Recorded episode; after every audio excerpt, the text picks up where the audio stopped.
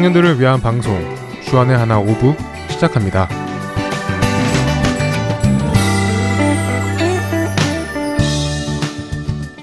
애청자 여러분 안녕하세요. 진행의 박영규입니다. 안녕하세요. 정다은입니다. 지난 한 주도 하나님께서 주신 의무에 순종하며 사신 한 주 되셨으리라 믿습니다. 주안의 하나 저희가 매주 청취자 여러분들께 인사를 드리며 방송을 소개할 때 하는 멘트인데요. 주안의 하나 이게 무슨 뜻일까요? 어, 말 그대로 주님 안에서 우리 모두는 하나다라는 뜻 아닌가요? 네, 그렇죠. 주님 안에서 우리 모두는 하나라는 뜻을 가지고 있습니다. 그리고 우리 모두를 하나 되게 하신 것을 힘써 지켜야 되는 것이 우리가 해야 할 일이죠. 다음 잠에 하나 되게 하신 것을 지키려면 우리가 어떻게 해야 할까요? 음, 글쎄요. 하나 되게 하신 것을 지키려면 한 공동체 안에서 편을 가르지 않고 내 자신의 욕심과 이익보다 공동체를 먼저 생각하는 것? 네, 다은 자매가 방금 말해준 것처럼 편을 갈라서 하나를 둘로 쪼개는 분열을 일으키지 않고 자신의 이익보다 공동체의 성장을 생각하는 것이 하나 되게 하심을 지키는데 기본적으로 우리가 해야 할 일인 것 같습니다. 네, 그런데요. 요즘 공동체 안에서 갈등을 안고 나뉘어지는 일들을 많이 보는 것 같아요. 교회들도 그렇고 작은 그룹에서 큰 그룹까지도 말이죠. 안타깝지만 그렇다고밖에 할 수 없죠. 갈등을 안고 있는 교회들을 보면 주님 안에서 잘 풀어내면 좋을 텐데 라는 생각이 들며 씁쓸함을 느낍니다. 오래전에 제 친구가 다니는 교회가 분열이 된 적이 있었는데요. 그 친구가 무엇을 어떻게 해야 할지 고민하는 것을 보았습니다. 첫 찬양 후에 이야기 계속 나누겠습니다. Jesus, your presence has been so sweet today. That's really why we gather here every week. Because there has been a fresh oasis of the river of God by your grace that has been poured out. Not one of us wants to stay where we're at, though, Lord. We want so much more. We want life transforming glory.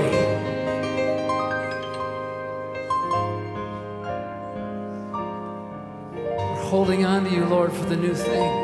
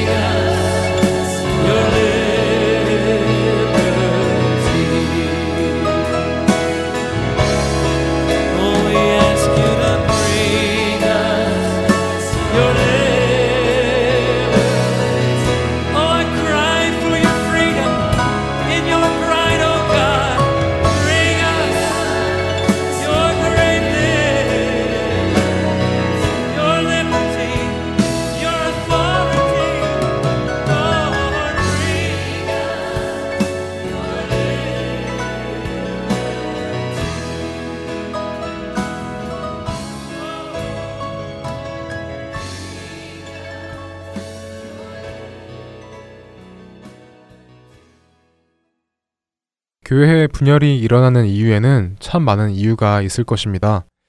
그 중에서도 아무래도 의견 차이를 좁히지 못하여 찢어지는 경우가 많다고 보여지는데요. 네, 시작은 무슨 이유로 시작되었던 분열이 일어나는 경우는 서로 다른 의견이 좁혀지지 않아서라고 생각해요. 자기 의견의 정당성만을 주장하기 때문이죠. 그렇죠. 서로의 의견의 정당성을 인정해주지 않고 자신의 의견과 다르다면 잘못된 것이라고 판단하고 자신의 의견에 힘을 실어줄 수 있는 자신의 편을 찾아 나서고 모든 일을 원망과 시비가 없이 해야 하는 우리가 하나님의 흠 없는 자녀로 이 세상 가운데 빛으로 나타나야 하는 우리가 이러고 있으니 세상이 우리에게 손가락질 하는 것은 당연한 결과가 아닌가라는 생각이 듭니다. 교회 안에서 일어나는 일들로 인해서 우리가 세상 사람들이 교회, 하나님, 복음을 외면하게 만들고 있구나라는 생각도 들어요. 네, 그렇다면 다음 자매는 왜 우리가 주님 안에서 하나 됨을 힘써 지켜야 된다고 생각해요?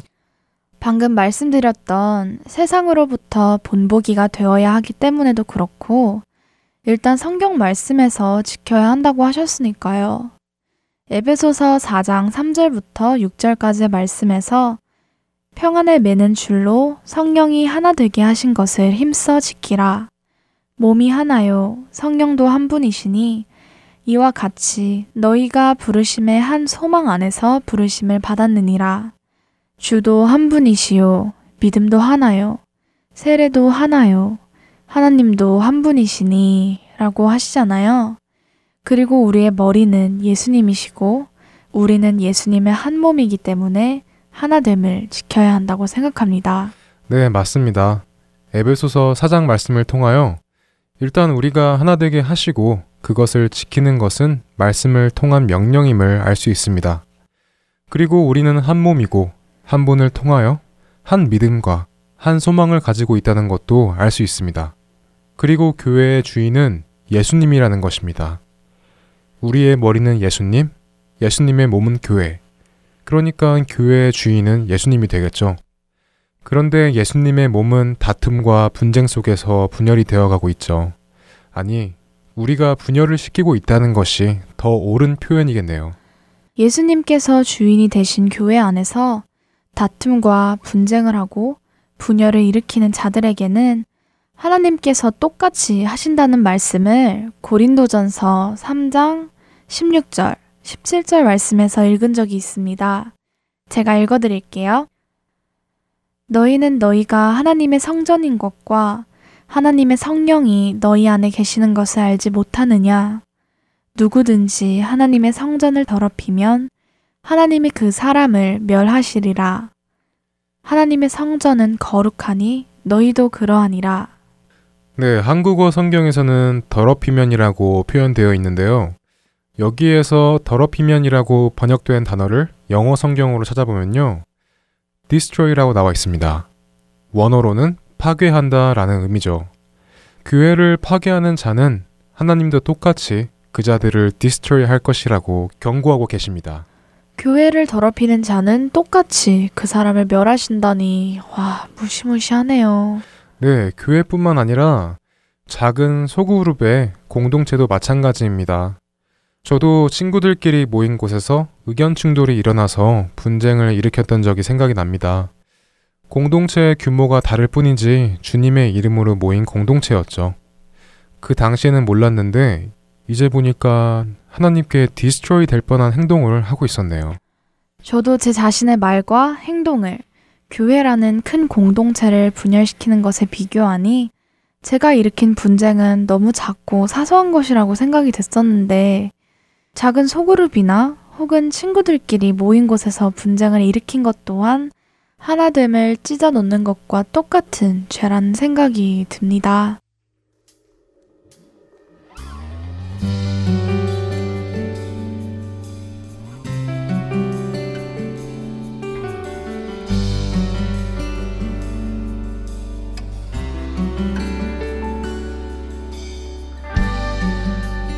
땅의 끝 앞에서 주 이름 부를 때 그때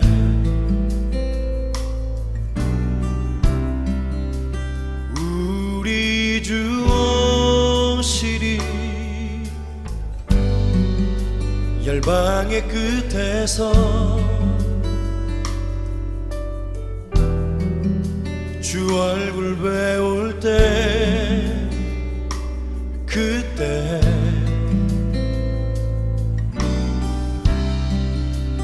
우리 주 오시리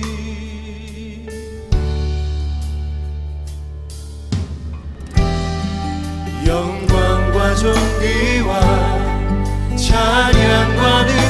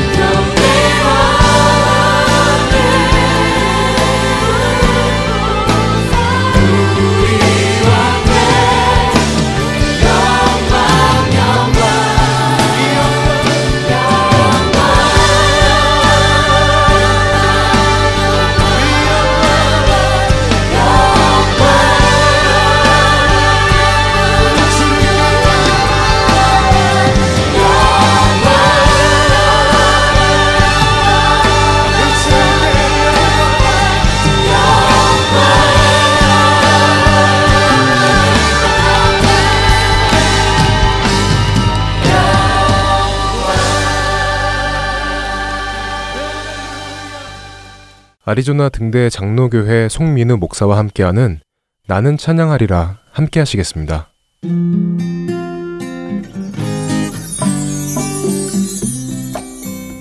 샬롬, 애청자 여러분 안녕하세요. 나는 찬양하리라 송민우 목사입니다. 여러분은 지난 한 주간 우리 주님을 얼마나 자랑하셨나요? 여러 해 전에 청년들과 함께 필리핀에 단기 선교를 가는 중에 필리핀 공항에서 우연히 컬투를 만났습니다. 애청자 여러분 중에 혹시 컬투를 모르시는 분들도 계실 것 같은데요. 한국에서 가장 인기 있는 라디오 프로그램의 DJ이면서 개그맨입니다. 청년들은 너무 신기해 하면서 함께 사진을 찍었고 연예인과 함께 사진을 찍었다고 SNS를 통해 여기저기 자랑하는 눈치였습니다. 그런데 그 모습을 보면서 복음을 전하는 것도 그와 같겠다는 생각이 들었습니다. 예수님을 만나고 너무 기뻐서 사람들에게 내가 예수님을 만났다고 자랑하는 것. 예수님을 모른다고 하면 아니 어떻게 예수님도 모를 수 있느냐고 하면서 예수님을 소개하는 것. 그것이 우리가 살아야 할 복음의 증인된 삶이 아닐까요? 오늘 우리가 함께 배울 찬양은 2007년에 발표된 찬양 인도자 학교 라이브 워십 3집에 들어있는 다시 복음 앞에입니다. 먼저 찬양을 잠시 듣고 같이 배워보겠습니다.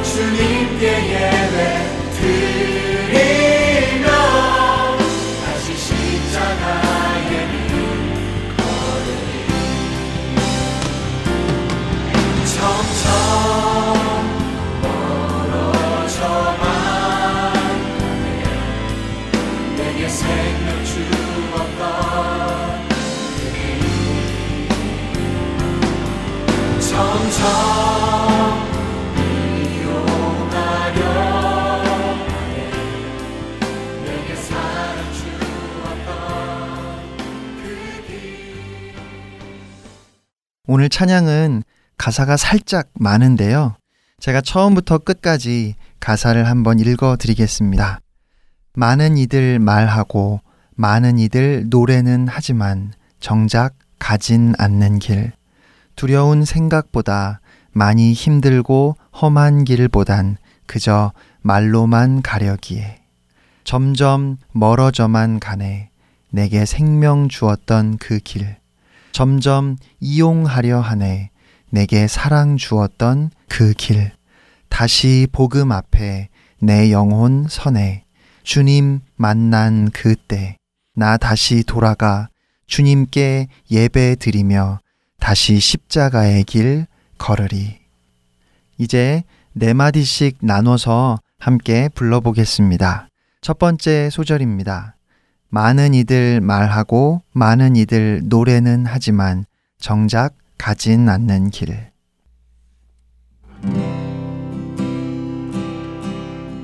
많은 이들 말하고 많은 이들 노래는 하지만 정작 가진 않는 길. 두 번째 소절입니다. 두려운 생각보다 많이 힘들고 험한 길보단 그저 말로만 가려기에.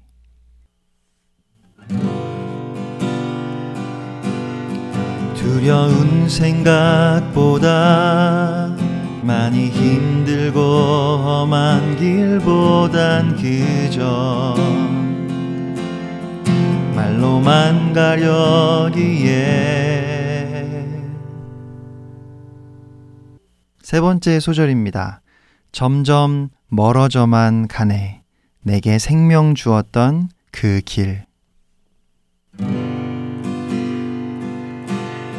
점점 멀어져만 가네 내게 생명 주었던 그 길. 네 번째 소절입니다. 점점 이용하려 하네. 내게 사랑 주었던 그 길.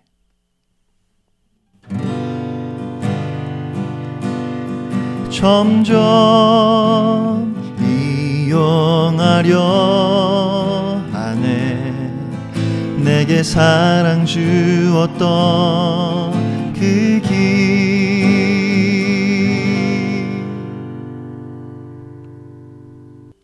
다음은 후렴입니다. 먼저 다섯 번째 소절.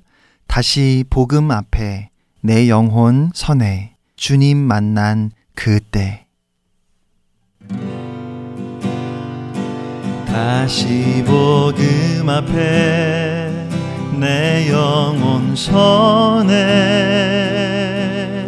주님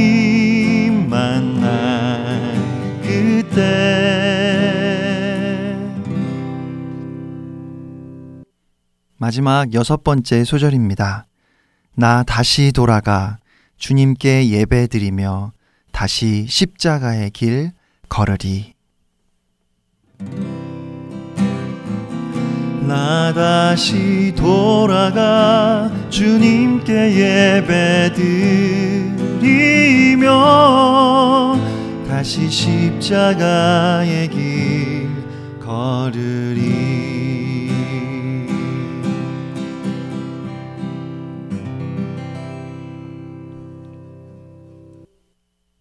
로마서 12장 1절 말씀입니다. 그러므로 형제들아 내가 하나님의 모든 자비하심으로 너희를 권하노니 너희 몸을 하나님이 기뻐하시는 거룩한 산 제물로 드리라. 이는 너희가 드릴 영적 예배니라.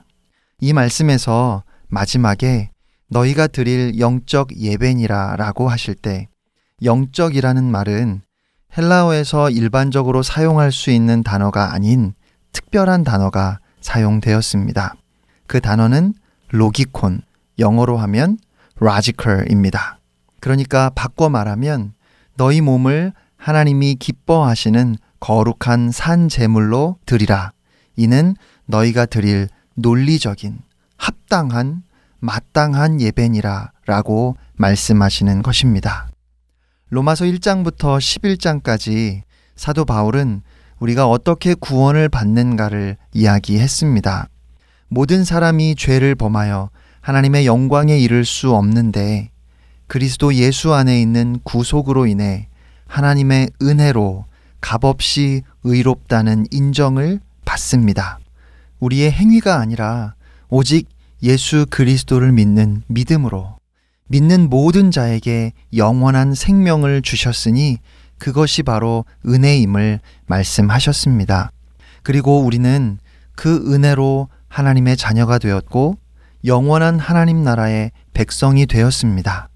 11장까지 복음에 대한 하나님의 은혜로 말미암는 구원에 대해서 설명을 다 하고 난 다음에 12장 1절에서 그러므로 그렇게 우리가 은혜로 구원을 받았으니까 이제 우리의 몸을 우리의 삶을 하나님이 기뻐하시는 산 제물로 드려야 하지 않겠는가 라고 말씀하시는 겁니다.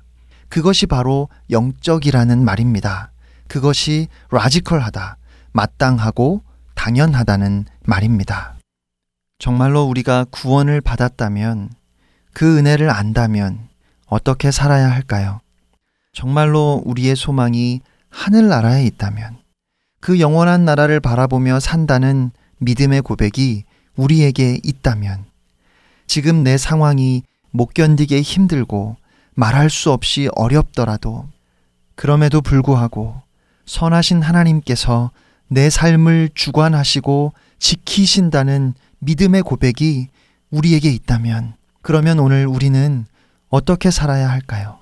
힘들고 어려운 중에도 불평하는 것이 아니라 우리에게 그 믿음이 있어서 오히려 감사할 수 있는 것, 그것이 바로 영적인 것입니다. 그것이 마땅하고 합당하다는 말입니다. 많은 사람들이 현대 기독교의 문제는 행동과 실천이 없는 데 있다고 말합니다. 저는 그 말에 전적으로 동의합니다. 하지만 오늘날 교회에 행동과 실천이 없고 그것이 문제이기 때문에 고백 대신에 행동과 실천을 강조하는 것은 맞는 답이 아닙니다. 고백 대신에 행동과 실천을 강조할 것이 아니라 그보다는 우리의 고백에 진실함이 없다는 것을 더 지적해야 된다고 생각합니다. 믿는 사람들의 신앙 고백이 죽은 고백과 같고 전혀 마음이 담기지 않은 고백이기 때문에 하나님은 선하시다, 하나님은 전능하시다, 하나님께서 우리를 사랑하신다 고백하면서도 그 고백으로 예배하지도 그 고백으로 살지도 않는다는 것이 문제이고 그렇게 살 마음조차 살지 못함에 대한 안타까움조차 없다는 것이 그것이 문제입니다. 예수 그리스도의 대속의 죽음을 믿고 내가 죄인인 것을 믿는다는 고백도 천국에 들어가기 위한 시험 문제의 정답으로만 알 뿐이지 마음으로부터 우러나오는 진실한 고백이 아니기에 그 고백은 우리의 삶에 어떠한 변화도 가져다 주지 못하는 것입니다.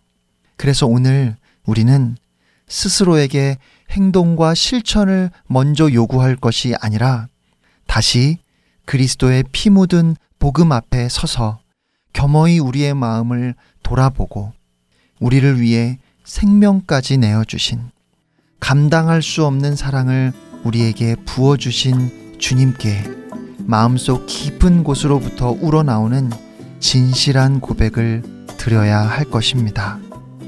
그렇게 우리의 고백의 진실함을 다시 한번 확인하고 회복할 수 있기를 간절히 소망합니다. 한 주간도 여러분의 삶에 복음이 실제가 되는 은혜가 있기를 그래서 십자가의 길을 걸어가는 여러분 모두가 되시기를 축복합니다. 애청자 여러분, 승리하세요.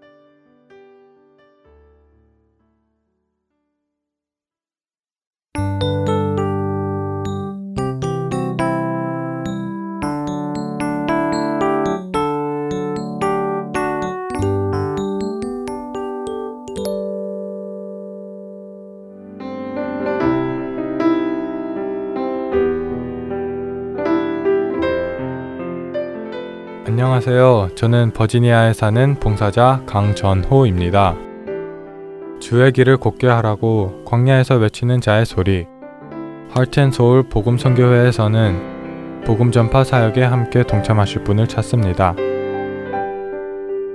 봉사로, 기도로, 후원으로 예수님을 전하고 생명을 구하는 일에 동참하실 분들은 전화번호 602-866-8999로 연락 주시기 바랍니다.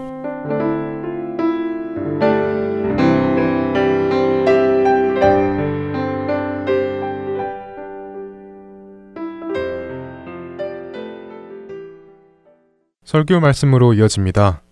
아틀란타 한비전 교회 이요셉 목사께서 누가복음 9장 1절부터 6절까지의 말씀으로 비전 있는 인생이라는 주제로 말씀 나누어 주십니다. 은혜의 시간 되시기를 바랍니다.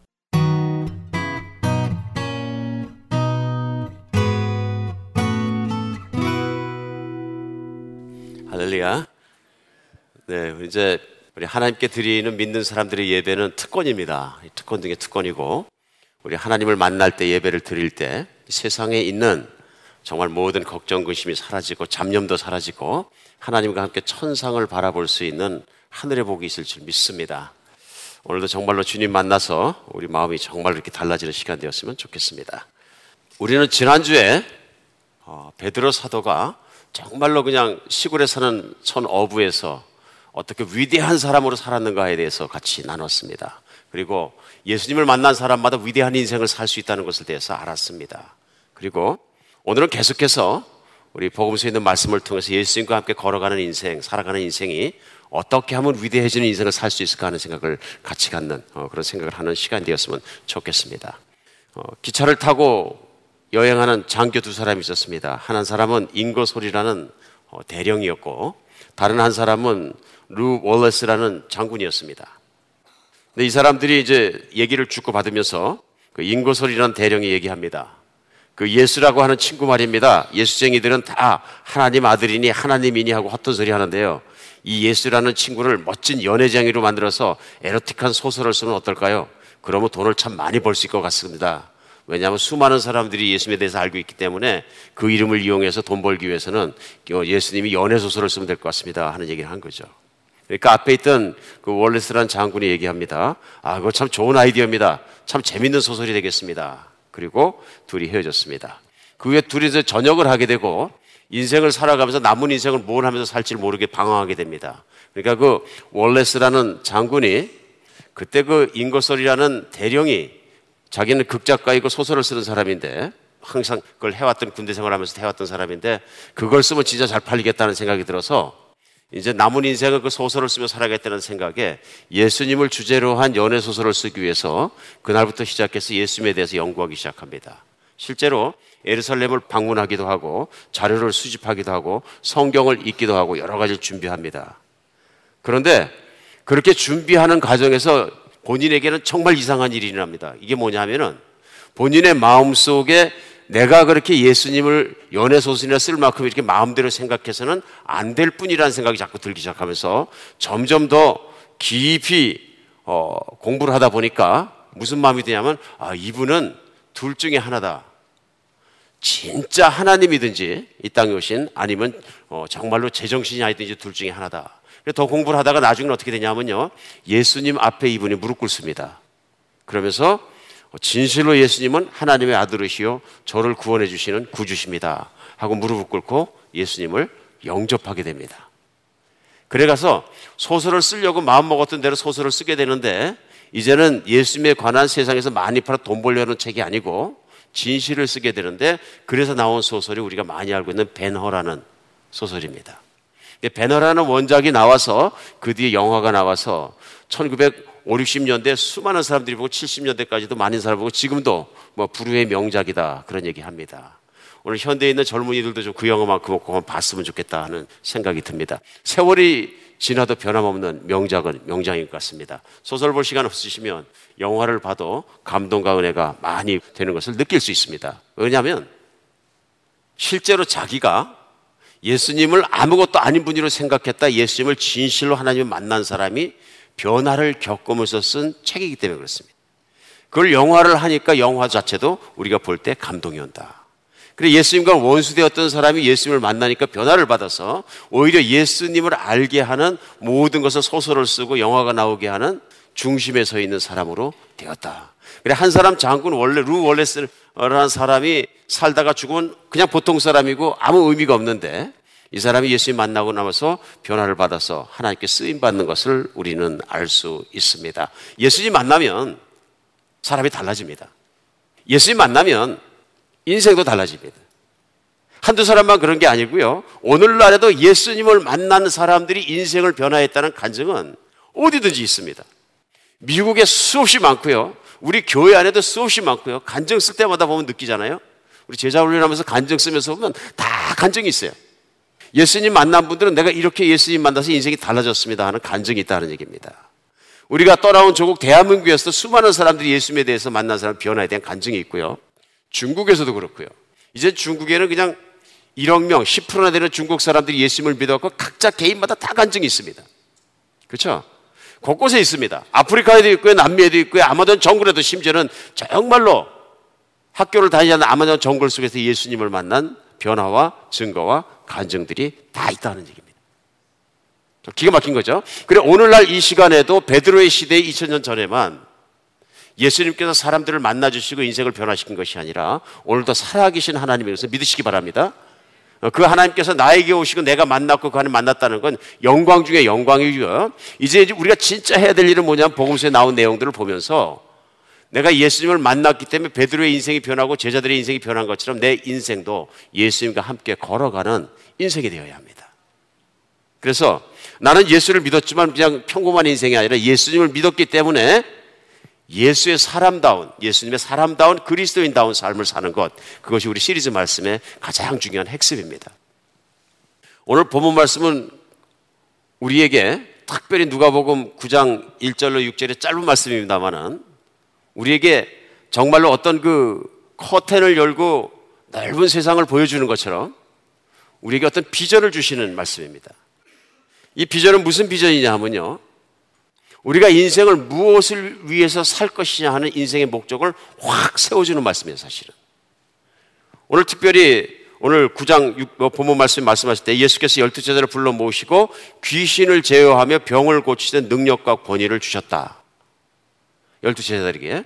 그러고 나서 하신 말씀이 뭐냐면 너희들은 지금부터 가서 하나님 나라를 전파하고 앓는 자들을 고치게 하려고 내보내 주신 거예요.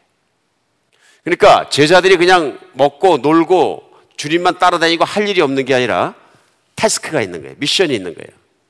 너희들에게 내가 능력을 줄 테니까 이 능력을 가져가서 하나님 나라를 전파하라. 그리고 불쌍한 사람들을 도와줘라. 아픈 사람이 있으면 기도해서 고쳐주고 또 정말로 사람들을 도와주는 그러한 사람으로 사명을 주셨다는 것입니다. 오늘 인생을 살면서요, 인생을 무엇을 위해 살 것인가 하는 문제가 해결되지 않은 분들이 굉장히 많습니다. 내 인생에 무엇을 위해 살 것인가 해결이 안 되면은 이게 심각하고 심각한 문제가 뭐냐면요. 내가 그냥 하루하루 그냥 사는 게 아니라 무엇인가 다른 것에 내가 끌려갑니다. 그렇죠? 수많은 것에 끌려다니며 삽니다. 그러니까 인생의 목적 의식이 분명하다는 얘기는 뭐냐면 내가 그 목적을 다다를 것이 있기 때문에 동기 유발이 되고요. 그런 동기가 있는 사람들은 인생을 열심히 삽니다, 확실히. 그런데 나는 아무 목적 없이 그냥 주어지는 대로 하루하루 그냥 막 살 거야. 그러면은 결국은 육체의 쾌락을 쫓아가게 됩니다. 돈의 쾌락을 쫓아가게 되고요. 나는 그냥 살 거야. 그러면 이제 부모의 뜻을 따라가는 경우도 있고요. 내가 과거에 묶여 사는 경우도 있고요. 그냥 내가 정말로 안 사는 것 같지만 하루하루 살아가면서 무언가를 쫓아가게 되는 거죠. 그러나 정확한 목적이 없기 때문에 동기 유발이 안 되니까 늘 힘이 없습니다. 의욕도 없고요. 그렇죠? 그러니까 인생을 살아가면서 내가 삶의 의욕이 별로 없다. 그럼 오늘 말씀 잘 들으셔야 됩니다. 특별히 그리스도인이면서도 내가 뭘 위해 살아야 될지 뭐 삶의 의욕이 별로 없다. 그럼 오늘은 하나님께서 우리의 눈을 열어주시고 마음을 열어주셔서 그런 의욕과 모든 것이 비전을 붙잡으러 생기는 그런 아침 되었으면 좋겠습니다. 제자들이 그랬던 것 같습니다. 사도 베드로나 요한 사도나 야고보 사도나 어부인데요. 우리 곰곰이 생각하면 예수님을 만나기 전에 베드로 사도의 희망은 무엇이었을까요? 남들보다 물고기 조금 더 받아서 배 한 대 더 갖고 사는 것이 소원 아니었을까요? 그러면 배 한 척까지는 갈릴리 어부하고 배 두 척까지는 어부하고 우리가 볼 때 차이가 뭐 있습니까? 전혀 없습니다. 그래서 살다 죽으면 뭐 장례 지내서 없어질 것이고 아무도 모르는 거죠. 그러니까 먼지 맡아 못한 존재가 되는 거예요. 먼지 맡아 못한 존재. 인생의 의미가 없으니까 아무 의미가 없습니다. 그가 배 두 척 갖고 뭐 사는 거하고 배 한 척 갖고 사는 거하고 먹고 사는 문제 갖고 해결사 사는 거 인생은 아무런 흔적이 없습니다. 그러니까 우리도 많이 그렇죠. 인생 참 허무하네. 왜 허무한 겁니까? 인생에 내가 이룰 수 있는 일들 추구해야 되는 목표 이런 것들이 또렷하지 않으니까 시작부터 인생은 허무한 거예요. 허무한 인생, 베드로가 만약 어부로 계속 살았다면 인생은 어떻게 삽니까? 하루 고기를 많이 잡으면 조금 기쁘고 고기를 못 잡으면 팍 떨어지는 거예요. 결국 그런 인생 아닙니까? 그런데 예수님을 만난 거예요. 예수님을 만나서 그냥 쫓아만 되면 되는 줄 알았는데 그게 아니고 예수님께서 나에게 인생의 목적을 주신데 그 목적이 뭐냐면요. 하늘나라의 하나님 나라를 전파하는 사명을 맡기신 거예요. 근데 이게 기가 막힌 얘기입니다, 오늘. 누가 보면 9장에 나온 말씀이요. 아무한테나 맡기시는 일이 아니고 예수님의 사람에게만 맡기시는 일을 예수님이 직접 하시는 일을 맡기신 거예요. 그러니까 제자죠. 오늘 그래서 이들이 정말 예수님을 만나서 예수님은 무엇을 위해 이 땅에 오셨나 하는 것을 분명히 아는 사람들이에요. 왜 분명히 할까요? 24시간 예수님과 함께 먹고 자고 일하고 따라다니면서 예수님께서 무엇을 생각하시는지 무엇을 하시는지 또렷하게 봤다는 것이 성경 안에서 그것이 무엇인지 너무너무 또렷하게 보이십니다. 예수님은 오늘 본문이 9장입니다만은 그 앞에 있는 8장 1절에 뭐라고 말씀 어, 써 있느냐면요. 그 후에 예수께서 각 성과 마을에 두루 다니시며 하나님 나라를 선포하시고 그 복음을 전하실 때 열두 제자가 함께 하였다. 이렇게 얘기합니다. 그러니까 예수님이 하신 일이 뭡니까? 각 성과 마을을 두루 다니시면서 하나님 나라를 선포하신 일이었어요. 하나님 나라가 가까이 왔느, 왔느니라 너희가 회개하여 하나님 나라 안에 들어가라. 이 말씀입니다. 그래서 실제로 보면은 복음서마다 마, 태복음 마가복음, 누가복음, 요한복음마다 예수님께서 첫 번째 사역을 시작하면서 선포하신 말씀은 똑같습니다. 그러니까 마가복음 1장 15절에도 뭐라고 말씀하시죠? 이르시되 때가 찼고 하나님 나라가 가까이 왔으니 회개하고 복음을 믿으라 하고 말씀하십니다. 때가 찼고 하나님 나라가 가까이 왔으니 회개하고 복음을 믿어라. 마태복음 4장도 마찬가지입니다. 예수님 말씀하실 때 이제 천국이 가까이 왔으니 너희가 회개하고 하나님을 믿어라. 실제로 한 군데서만 그런 것이 아니고요. 성과 마을과 모든 것을 돌아다니면서 끊임없이 그걸 전파하고 다니신 거예요. 오늘 이렇게 예수님께서 먼저 선행하시고 모든 것을 하시면서 가시면서 아픈 사람이 있으면 고쳐주시기도 하고 귀신이 들렸으면 쫓아내시기도 하고 그러면서 가시는 거죠. 그래서 오늘 구장은 뭐냐 하면요. 예수님께서 그렇게 하신 것을 제자들이 따라다니면서 계속 봤는데요. 오늘은 제자들에게 능력을 주고 내가 한 것처럼 너희들이 가서 둘씩 둘씩 짝을 지어 가서 뭐라는 얘기요? 내가 한 것처럼 전해라 이런 얘기입니다. 그러니까 한 번만 하는 게 아니고 뭐예요? 너희 인생이 끝날 때까지 너희는 나의 제자로서 나의 사람들로서 내가 하는 것처럼 나를 대신해서 온 세상 끝까지 이렇게 하나님의 나라에 대해서 전파하는 사람으로 살게 될 것이다. 인생에 뭘 주시는 거예요? 태스크를 주시는 거예요. 우리 그리스도인은 하나님을 만난 것뿐만 아니라 하나님으로부터 태스크가 주어져야 됩니다. 그래서 인생의 목적이 또렷해져야 됩니다. 이게 또렷해지지 않으면 예수님을 만나는지 그리스도인지 아닌지 전혀 구분이 안 됩니다. 세상 사람이나 똑같습니다. 그러니까 인생을 살아가는 목적이나 인생을 살아가는 목표가 그런 비전이 없이 세상 사람과 똑같다면 나는 예수를 믿는 건지 생각해 봐야 된다. 왜냐하면 누구나 예수님을 믿는 순간에 무슨 일이 일어나냐면요. 내가 세상이라는 나라에서 하나님의 나라라는 나라로 나의 본적이 옮겨지는 거예요. 이게 놀라운 사건이에요. 세상에 있는 나라는 예수님이 재림하시고 세상을 심판하실 때 없어질 나라예요. 맞습니까? 이건 영원한 나라가 아니에요. 그런데 예수님을 믿는 순간 나는 영원한 나라, 하나님이 다스린 나라로 나의 호적이, 나의 본적이 다 옮겨진 거예요. 믿으십니까? 실감이 안 가시면 안 되는데. 여러분, 이게 기가 막힌 얘기입니다, 진짜로. 진짜로 기가 막힌 얘기입니다. 기가 막힌 얘기죠. 그러니까 그 순간부터 나는 내 모든 등록이 하나님의 생명책에 기록되고 정말 하나님의 나라에 내가 소속된 하나님의 백성이 된 것뿐만 아니라 하나님의 백성으로 살아가야 되는 거예요, 이제는. 그러니까 세상에는 두 종류의 사람이 사는 거죠. 세상 사람들이 살아있고 또 한쪽은 하나님의 백성들이 살아가는 거죠. 그러니까 오늘 제자들이 그리스도인이라는 하는 건 뭐냐면은 하나님의 백성, 곧 하나님의 사람으로 살아가는 것을 얘기합니다. 오늘 예수님께서는 열두 제자에게만 9장에서 말씀하신 게 아니라요. 그러니까 누가복음 8장에서 보면 예수님께서 각 성과 고을을 다니면서 그렇게 하나님 나라를 전파하시고 9장에서는 열두 제자를 시키시고 한 장 더 넘어가면 10장에서는 어떻게 시키냐면요. 10장 1절로 3절을 제가 읽어드리겠습니다.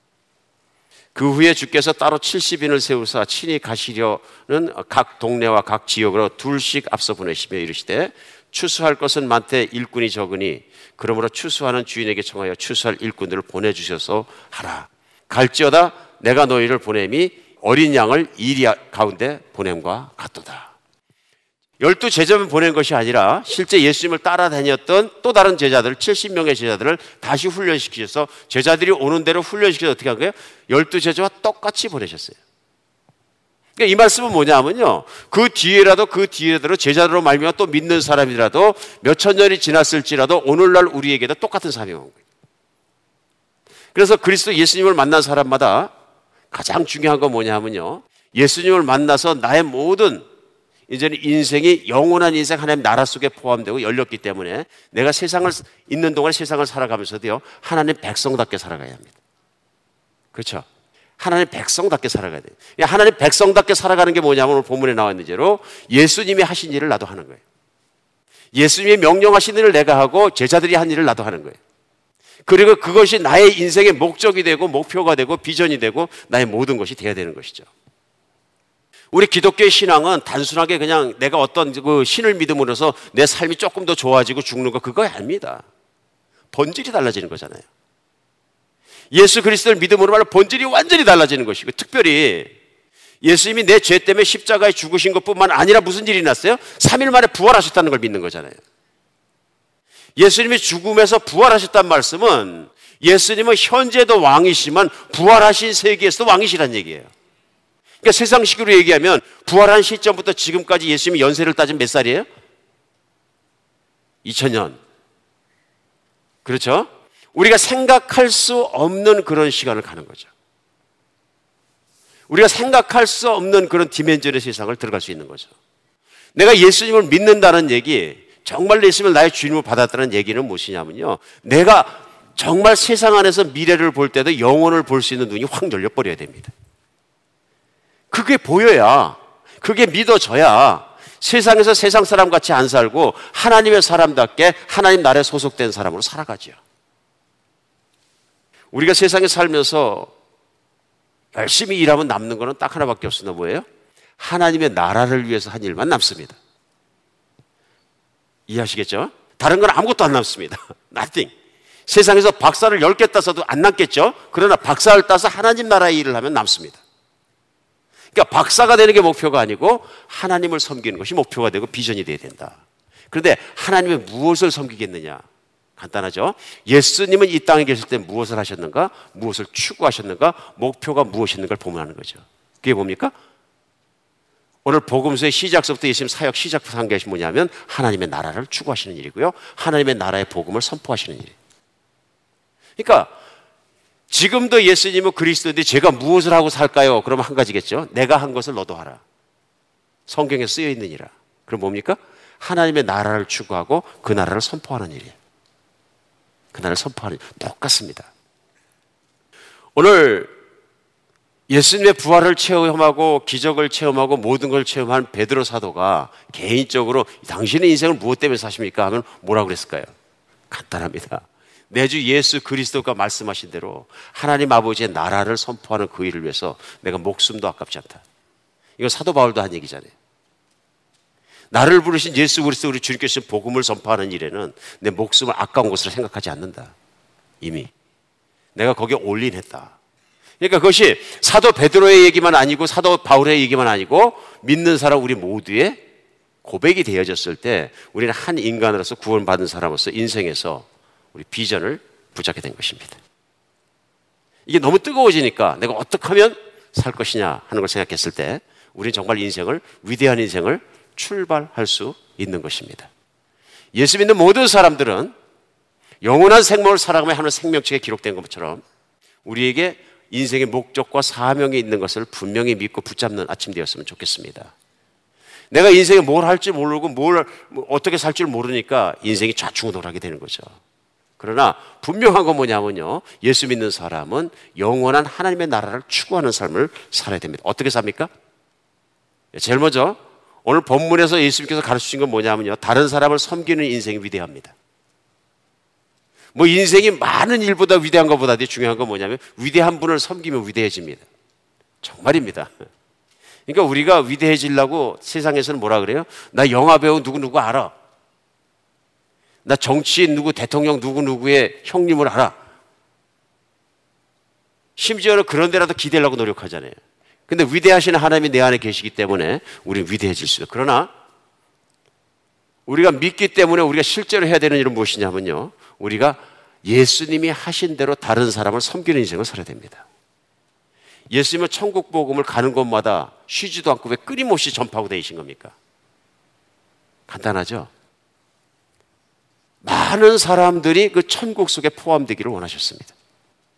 그리고 이 세상에 사는 많은 사람들이 하나님의 나라고 천국이 있는 것과 천국에 들어갈 길이 있는 것 그것이 복음이죠. 하나님의 나라와 복음을 전하시니라. 그 들어갈 길이 있는 것을 알기를 원하셨습니다. 그러니까 사람들이 몸을 고쳐지고 기적을 행하신 것도 뭐냐면 하나님의 나라가 있다는 것을 믿게 하고 보여주시기 위해서 기적을 행하신 거예요. 오늘 여러분과 제 안에서도 나는 예수님을 사랑합니다. 예수 믿습니다. 하는 사람마다 인생에서 가장 중요한 일이 뭐냐면요. 내 안에 계신 예수님으로 인해서 내가 사람들에게 가장 소중한 것을 줄 것이 있다는 것을 믿으시기 바랍니다. 여러분, 사람은 내 안에 뭔가 줄 것이 있을 때 참 자신 있는 인생을 살아가는 것 같습니다. 맞습니까? 나눌 것이 있을 때. 근데 이 세상 사람 중에서 내가 돈을 많이 벌어서 뭐 할 거냐? 나 혼자 싸놓고 사는 것도 좋지만 그거 좋은 집에 좋게 뭐 보트 사고 사는 것도 하루 이틀이지 나중에 시큰둥해지죠. 그게 normal이 돼보세요. 아무것도 아니거든요. 그런데 내가 돈을 많이 벌어서 매일매일 힘든 사람들 도와주며 살아보세요. 기쁩니다. 여러분 혹시 선행해 보신 기억 나십니까? 내가 길을 가다가 정말로 힘들고 아파 보이고 어린 자식을 끌어안고 있는 여자가 구걸을 하는데 너무 힘들어 보여서 내가 일불짜리 준 게 아니라 진짜 한 6개월치 살림을 갖다 살 수 있도록 다 돌봐줬어요, 6개월 동안. 기뻐요, 안 기뻐요? 안 해봐서 모르십니까? 이제 해보시기 바랍니다. 사람을 섬기는 사람은 사람 참 보라, 인생을 보람있게 합니다. 두 번째, 인생을 위대하게 합니다. 맞죠? 그러니까 그리스도인들이 아무리 소리를 져도 감동을 안 하는데 그리스도인이 자기가 가진 재물을 다 해가지고 다른 사람들 섬기면 세상이 감동해. 그렇죠? 왜요? 위대하기 때문에. 자기가 못하는 걸 하고 있거든요. 오늘 예수님께서 우리에게 주신 건 뭐냐면요. 돈보다 더 중요한 게 뭐냐면 천국을 우리 안에 주셨어요. 천국을 들어갈 수 있는 메시지를 여러분과 제안해 주셨어요. 근데 나만 들어가려고 가만히 있으면 어떻게 되냐면 돈을 가지고 나만 쓰는 거 똑같아. 근데 내 안에 있는 거 내가 구원받고 천국이 영원히 사게 너무나 좋아가지고 사람들에게 아우 천국 가는 길을 제가 알고 있습니다. 천국 가는 길을. 얼마나 기뻐요. 그러니까 그 길을 내가 알려주고 싶습니다. 그러니까 이 세상에 있는 사람을 도와줄 때 가장 크게 도와줄 수 있는 일은 내 안에 있는 복음을 전해주는 거예요. 예수님을 전해주는 거예요. 그보다 더 좋은 일은 없다 그런 얘기입니다. 오늘. 세상에 그 복음 전하는 것도 사랑이 있어야 하는 것 같습니다. 아빠, 엄마, 그리고선 어린 어, 아들과 딸, 이렇게 네 식구가 사는 가정이 있었어요. 그랬는데 어느 날 아빠가 아들과 딸을 데리고 등산을 가려고 차를 운전하다가 사고가 났어요. 근데 위아에 있는 아들이 많이 다쳤어요. 그래서 병원에 가서 수술하게 됐는데 이 아이 피가 아주 독특한 피라서 피가 없어요. 그래서 찾아보니까 여섯 살난 딸 피만 맞아. 병원 의사가 이 피 때문에 이 귀한 피를 어떻게 할 수가 없다. 지금 급하게 해야 되는데 출연을 하고. 그래서 조사해 보니까 딸 하나만 해야 되는데 딸 보고 아빠가 옆으로 가서 얘기해요.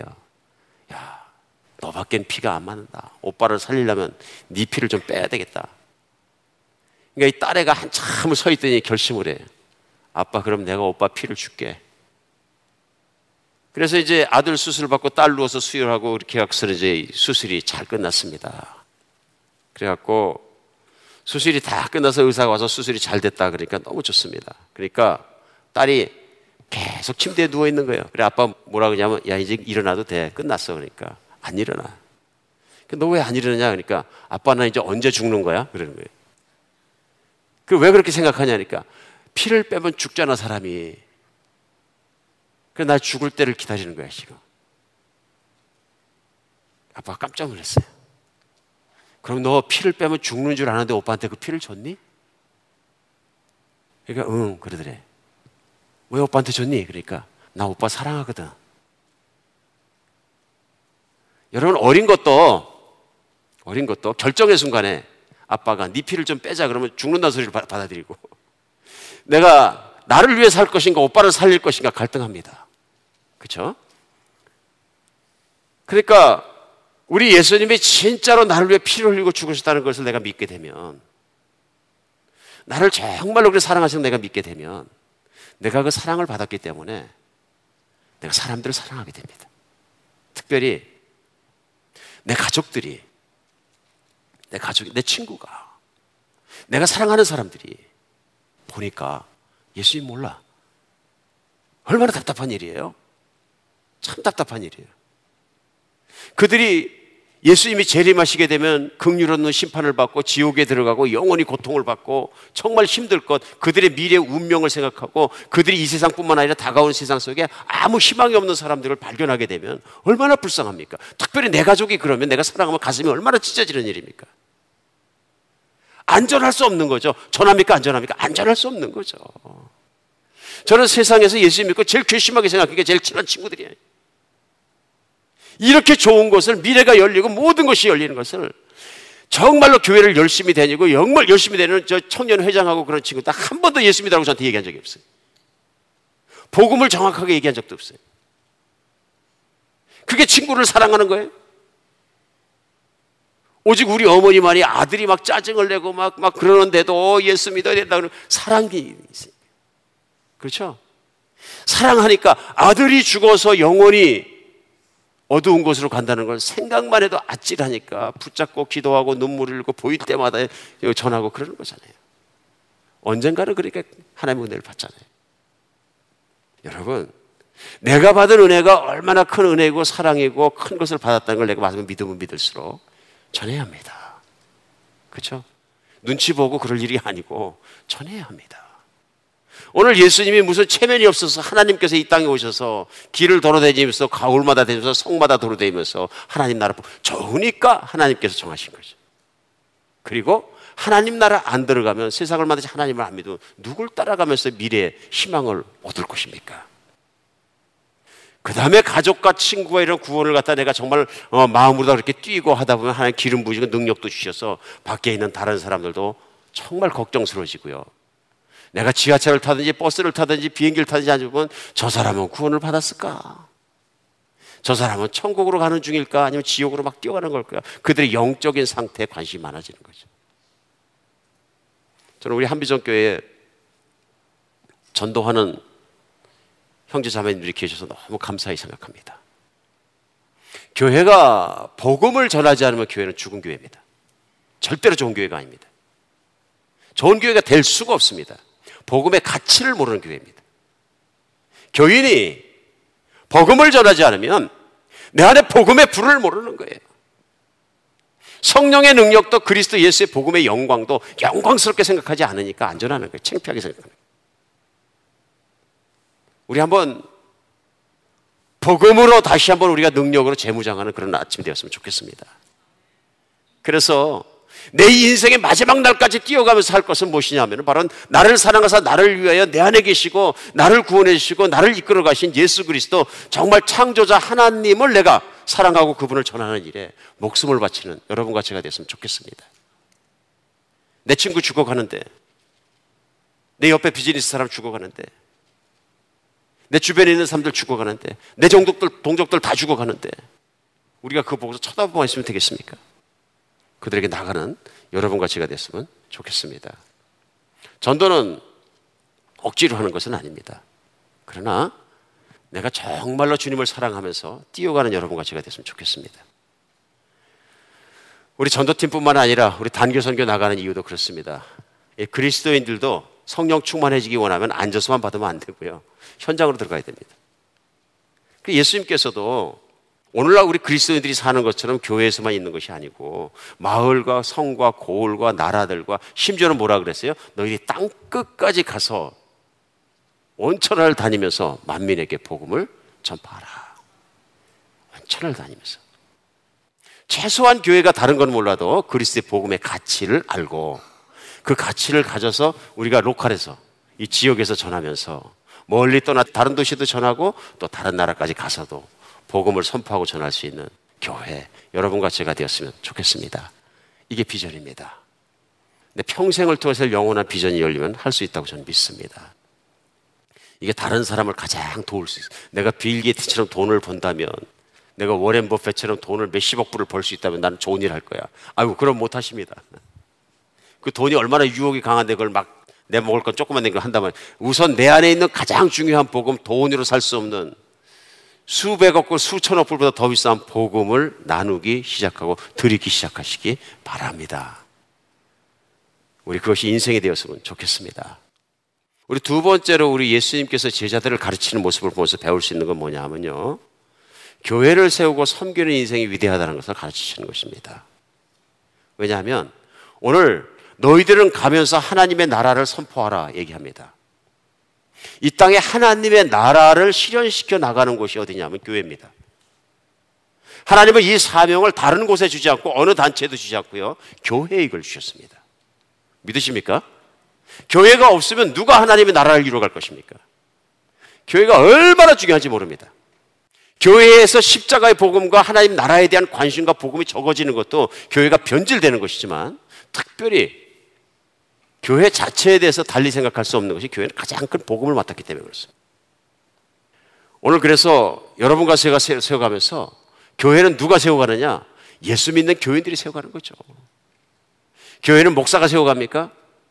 아, 목사도 교회를 같이 세우지만은 목사는 교회에서 정말로 성도님들을 훈련하는 것을 세워드리고 그리스도를 세워줄 수 있도록 복음을 선포해드리고 말씀을 전해서 그 정말로 하나님의 나라가 구현될 수 있도록 교회를 이렇게 섬기도록 부르심을 받은 사람 중에 하나죠. 우리 모든 성도들이 다 일어서서 비전을 붙잡고 그 일을 해야 됩니다. 여러분 우리 중국에 지난 1992년도에 중국이 개방되었습니다. 92년에 개방되던 해에 제가 뛰어들어가 봤는데 그 전에는 문화혁명하고 그 이후에 나라를 철저하게 그냥 틀어막아가지고 사람들 못 들어갔잖아요. 비자를 안 내줘서. 그러니까 선교사들도 들어갈 수가 없고 92년에 개방돼서 들어가서 열리자마자 튀어들어간 데 보니까 야 정말 중국 미개했어요. 미개했어요. 교인도 별로 없고요. 제가 큰 도시의 제일 큰 호텔에 십몇 층짜리에서 잠을 잤는데 정말 그랬어요 그때는. 이분들이 그냥 그 예전에 우리 어릴 때처럼 목욕을 1년에 두 번 하시는 것 같아요 그러니까 길이 없잖아요 그거는. 흐르는 물이 있는 것도 아니고 수세식이 있는 것도 아니고 뭐 그런 게 안 돼 있으면. 문명이 없으니까 그래 그 고급 호텔에서 레스토랑에서 밥을 먹는데 보니까 우리 그 서빙하시는 우리 자매님 지금도 기억하는 게 손에 우리 어릴 때처럼 이렇게 누른 때가 있어 그래서 앞에는 화장해서 깨끗한데 뒤에는 보니까 이게 때가 시커멓게 게 있어. 그랬어요 그때는 호텔에 최고급 호텔에서 사성급 호텔에서 지금은 번쩍번쩍하지요. 근데 그게 문제가 아니고 물질이 문제가 아니고 지금 그 중국 분들 그때는 아무도 예수님 모르고 그랬는데 지금은 1억 명 10%라면 그거 목사님 한 분 mega church 하나가 아닙니다. 누가 있어요? 보이지 않는 곳에서 찌는 교인들이 했어요. 교인들이. 가정교회 세워서. 그저 많이 모이면 공안원에게 들리고 난리가 나니까 가장이 교회 리더가 돼서 또 가정교회 자체가 교회가 되어서 열심히 보험 전하고 자기들만 가질 수 없으니까 옆에 집에 전하고 또 전해가고 계속 가정교회가 들어간. 이게 불 번듯이 번져가지고 불과 20년 사이에 중국을 장악해 가는 거예요.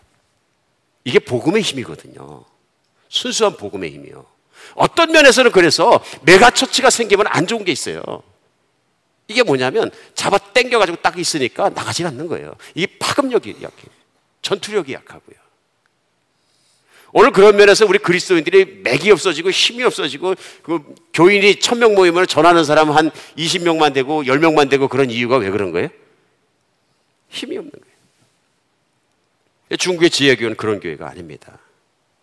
저는 우리 한비전 교회가 잘 되기 위해서는 목장 교회가 잘 된다고 생각합니다. 목장 교회가 목장 교회를 하다 보니까 시련도 겪습니다. 그러나 끝까지 가정 교회가 세워가고 저는 우리 목자님들, 목녀님들, 섬기는 분들 대단한 분들이라고 생각합니다.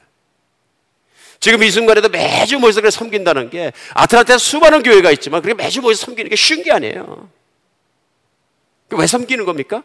같이 힘을 합해서 복음을 전하고 안 믿는 분들에게 복음도 전하고 섬기면서 우리가 정말로 하나님의 나라를 위한 이 복음을 선포하는 일과 서로가 섬기는 그 일을 해나가자는 것이잖아요.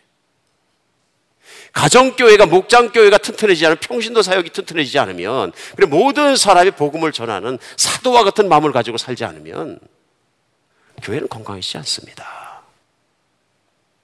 그래 자꾸 그걸 프로그램이라고 생각하는 분들이 계시요 아닙니다. 이게 본질입니다. 이것은. 왜냐하면 사도행전에 나와 있는 편지를 받은 교회들이 있잖아요. 사도 바울의 편지들을 고린도 교회나 에베소 교회나 빌립 교회나 모든 교회들은 본질적으로 가정에서 모이는 가정교회입니다. 오늘은 다 큰 건물 모이는 걸 막 이런 것만 생각하는 교회 그런 것만 생각하시는데 본질적으로 가정교회라는 걸 잊지 않는 여러분과 제가 됐으면 좋겠습니다. 사랑하는 여러분, 또 목장으로 들어가셔서 섬기시는 목원 여러분 훌륭한 분들이십니다.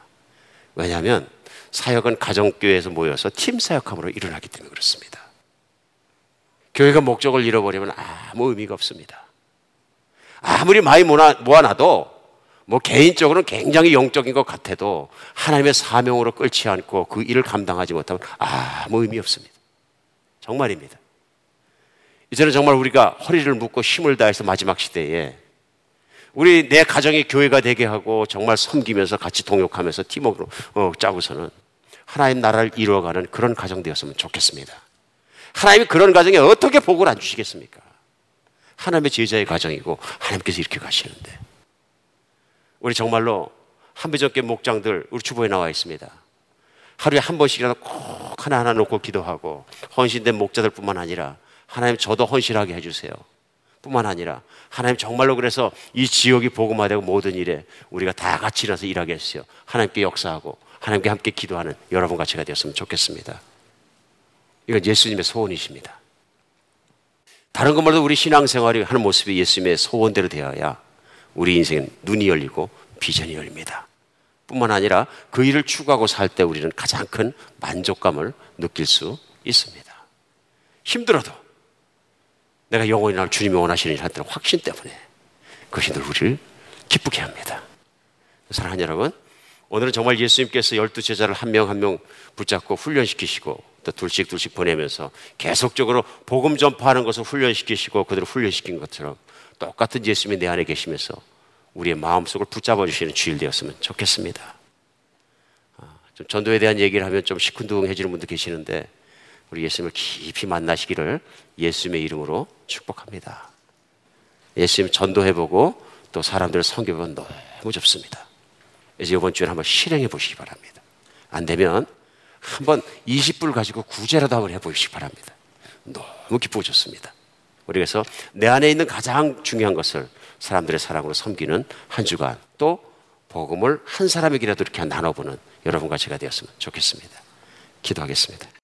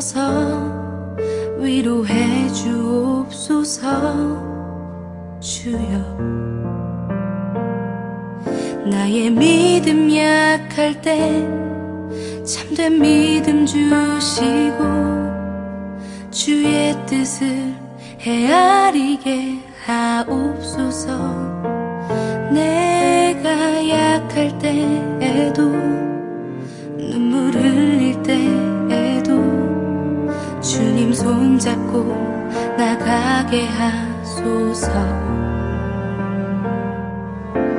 주시는 해에 감사하게 하시고 기도하게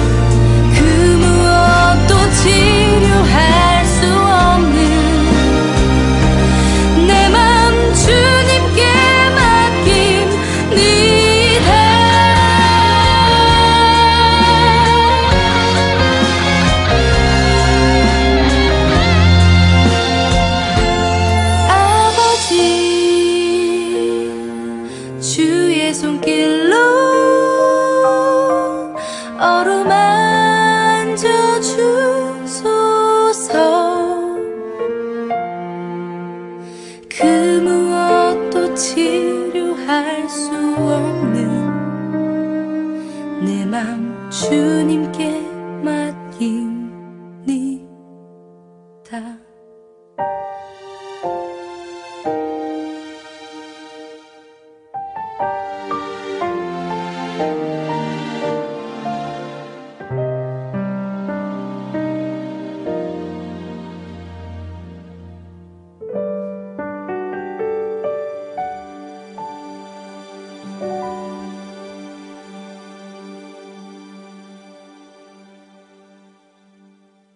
예수님 안에서 우리가 하나됨을 힘써 지켜야 된다는 것에 대하여 나누어 보았습니다.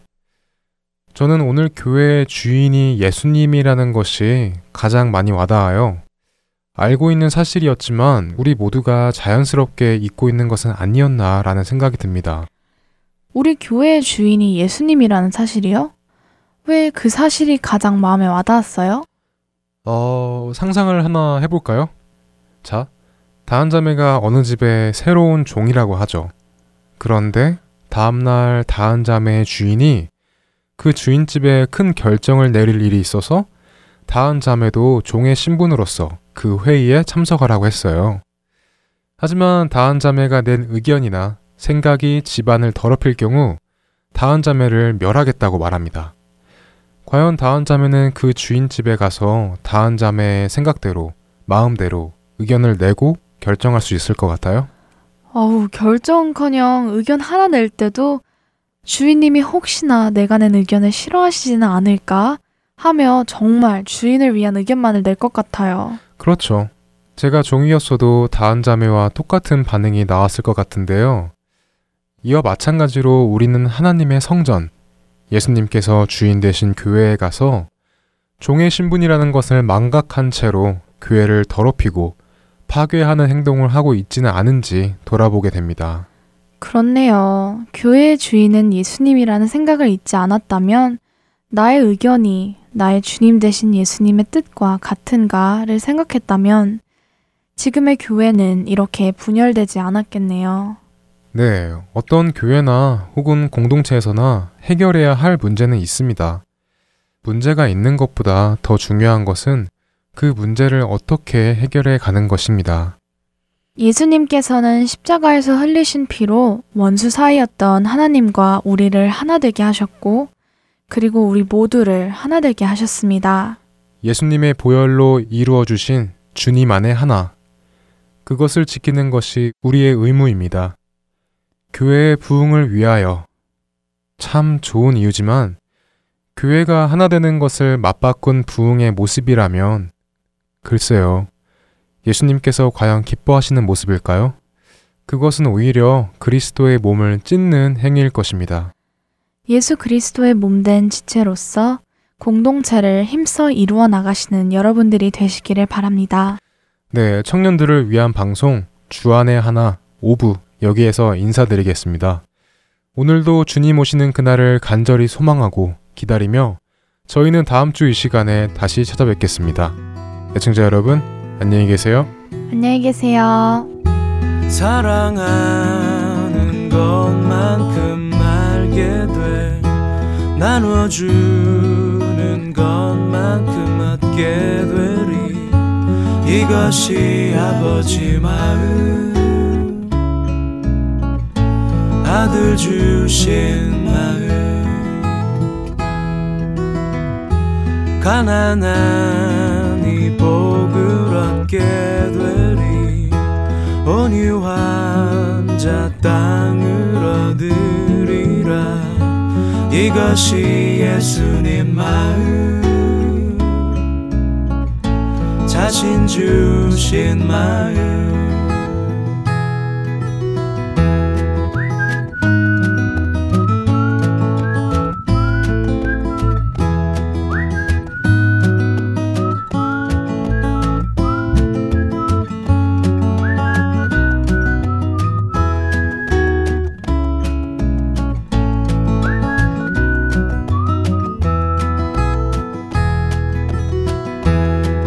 감을 때 바로 보게 되리.